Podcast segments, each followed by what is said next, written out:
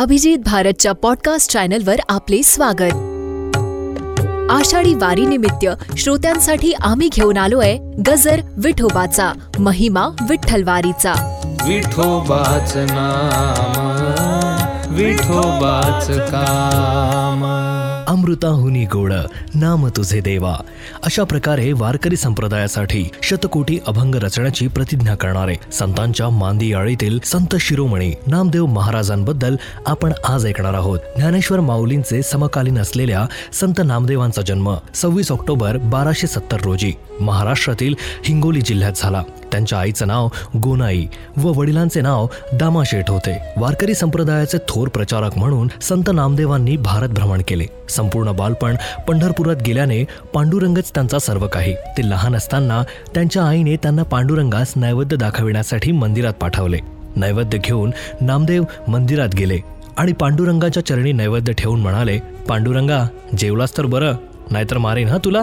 पांडुरंगाने प्रसाद खावा यासाठी हट्टालाच पेटले. चिमुकल्या नामदेवाच्या हट्टासमोर अखेरीस पांडुरंगाला स्वतः साक्षात दर्शन देऊन तो नैवेद्य ग्रहण करावा लागला.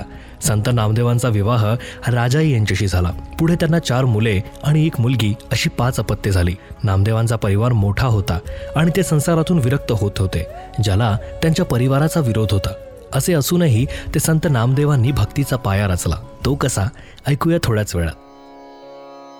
विठोबाच नाम विठोबाच काम विठोबाच ध्यानी मनी विठुचारी धाम।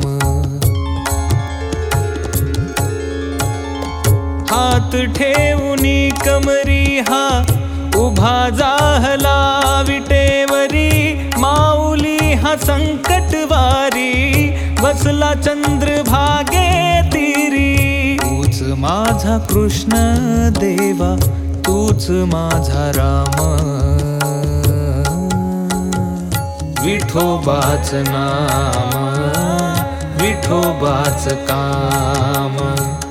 विठोबाच ध्यानी मनी विठुचारी धाम. विठोबाच नाम विठोबाच काम संत नामदेवांना सुरुवातीपासूनच ऐहिक गोष्टींमध्ये रस नव्हता. त्यांना वेळ होते ते केवळ विठ्ठल भक्तीचं. एवढ्या मोठ्या परिवाराची जबाबदारी संत नामदेवांनी घ्यावी असे त्यांच्या आईवडिलांना वाटे. परंतु नामदेव भक्ती परमार्थाच्या मार्गावरून हटले नाहीत. उलट त्यांचं संपूर्ण कुटुंबच भक्ती मार्गाला लागलं. एकदा संत नामदेवांची भेट संत ज्ञानेश्वरांशी झाली. त्यांना भेटून आपली भक्ती गुरु उपदेशा वाचून अपूर्ण आहे याची जाणीव त्यांना झाली. व पुढे संत ज्ञानेश्वरांच्या सांगण्यावरून ते औंढा नागनाथास गेले. तेथे त्यांनी विसोबा खेचर यांना आपले गुरु मानले. याच औंढा नागनाथाच्या एका आख्यायिकेत सांगितले आहे एकदा संत नामदेव महाशिवरात्रीच्या निमित्ताने औंढा येथे दर्शनासाठी गेले असता मंदिरात भजन कीर्तन न करण्यास पुजाऱ्यांनी त्यांना विनविले. त्यांच्या विनंतीचा मान ठेवून नामदेवांनी मंदिराच्या मागील बाजूस दर्शनासाठी नागनाथांची आवळणी करू लागले. नामदेवांची भक्ती बघून त्यांना दर्शन देण्यासाठी देवाने पूर्वाभिमुख असलेले मंदिर फिरवून पश्चिमाभिमुख केले जे आजतागायत तसेच आहे. संत नामदेवांची भक्ती विशुद्ध आणि उत्कट होती आणि याच उत्कट भक्तीच्या आधारे संत नामदेवांनी केलेल्या रचना ऐकूया थोड्याच वेळात. विठोबाच नाम विठोबाच काम विठोबाच ध्यानी मनी विठुचारी धाम हात ठेवूनी कमरी हा उभा जाहला विटेवरी माऊली हा संकटवारी बसला चंद्रभागे तिरी। तूच माझा कृष्ण देवा तूच माझा राम विठोबाच नाम विठोबाच काम विठोबाच ध्यानी मनी विठोचारी धाम विठोबाच नाम विठोबाच काम। नाच कीर्तनाचे रंगी ज्ञानदीप लावू जगी हे ध्येय होते. अशा संत नामदेवांनी मराठीत विपुल अभंग रचना केली. त्यांच्या अभंगाच्या पाच छापील गाथा आज उपलब्ध आहेत.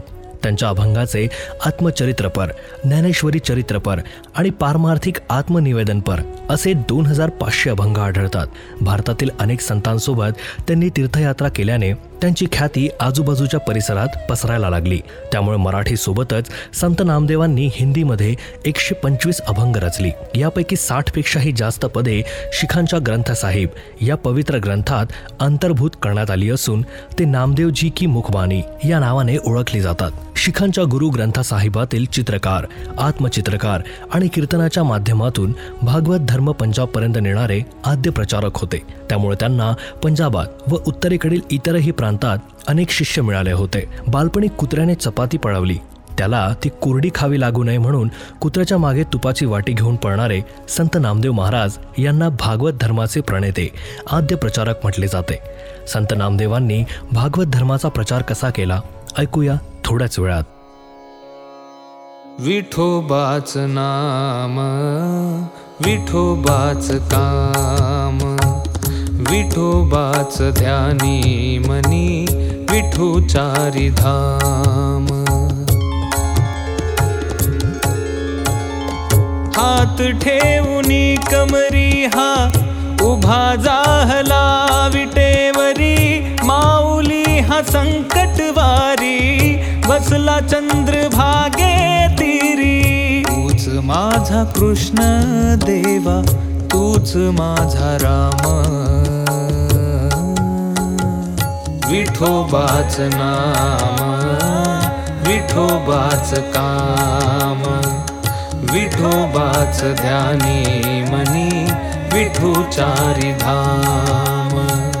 विठोबाच नाम विठोबाच काम. नामदेव कीर्तन करी पुढे देवनाचे पांडुरंग. अशी योग्यता असणाऱ्या संत नामदेवांनी संत ज्ञानेश्वरांच्या संजीवन समाधीनंतर सुमारे पन्नास वर्षे भागवत धर्माचा प्रचार केला. प्रतिकूल परिस्थितीत महाराष्ट्राची भावनिक एकात्मता जपण्याचे काम संत ज्ञानेश्वरांनी केले आणि उत्तर भारतापर्यंत भागवत धर्माचा प्रसार संत नामदेवांनी केला. त्यांच्या या कार्याचे कौतुक करताना बहिणाबाई म्हणतात ज्ञानदेवे रचिला पाया उभारिले देवालया नामातयाचा किंकर तेने केला विस्तार. संत नामदेवांनी अनेक भाषा आत्मसात केल्या होत्या. पंजाबमध्ये सुमारे वीस वर्षे ते वास्तव्यास होते. शीख बांधव बाबा नामदेव म्हणून त्यांचे गुणगाण गातात.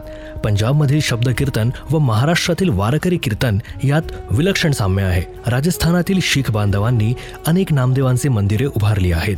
नामदेवांची गाथा हे ज्ञानेश्वर चरित्राचे एक महत्त्वाचे साधन असून ज्ञानेश्वरांचे समकालीन चित्रकार असलेल्या नामदेवांना आपली जीवनयात्रा संपल्यावर सुद्धा मोक्ष प्राप्त झाला. तो कसा? ऐकूया थोड्याच वेळात. विठोबाच नाम विठोबाच काम विठोबाच ध्यानी मनी विठोचारी धाम. ठेवूनी कमरी हा उभा जाहला विटेवरी. माऊली हा संकटवारी बसला चंद्रभागे तिरी. तूच माझा कृष्ण देवा तूच माझा राम. विठोबाच नाम विठोबाच काम विठोबाच ध्यानी मनी विठुचारी धाम। विठोबाच नाम विठोबाच काम आकल्प आयुष्य व्हावे तया कुळा. माझी या सकाळ हरीची या दासा. कल्पनेची बाधा न हो कोणे काळी. ही माझी संत मंडळी सुखी असो. अशी संतांच्या सुखाची कामना करणाऱ्या संत नामदेवांनी वयाच्या ऐंशीव्या वर्षी आपले कार्य संपल्यानंतर पुन्हा पंढरपुरास वास्तव्य केले. तेथेच भागवत भक्तांच्या आणि साधू संतांच्या चरणधुळीचा स्पर्श व्हावा म्हणून पंढरपूर येथील विठ्ठल मंदिराच्या महाद्वारी पायरीचा दगड होण्यात संत नामदेवांनी धन्यता मानली. असे म्हटले जाते की संत नामदेवांचा सर्वात जास्त प्रभाव संत तुकारामांवर पडला होता. इसवी सन तेराशे पन्नास साली आपली इहलोकाची यात्रा संत नामदेवांनी संपवली. आज प्रत्येक वर्षी वारकरी सोबत संत नामदेवांचे दर्शन घेण्यासाठी येतात. संत नामदेव महाराजांनी लहानपणी निरागसपणे शुद्ध अंतकरणाने केलेल्या प्रार्थनेने पांडुरंगांचे दर्शन घेतात. यातून मन शुद्ध असेल तर देव देखील दिसतो हेच सिद्ध होते. विठोबाच नाम. विठोबाच काम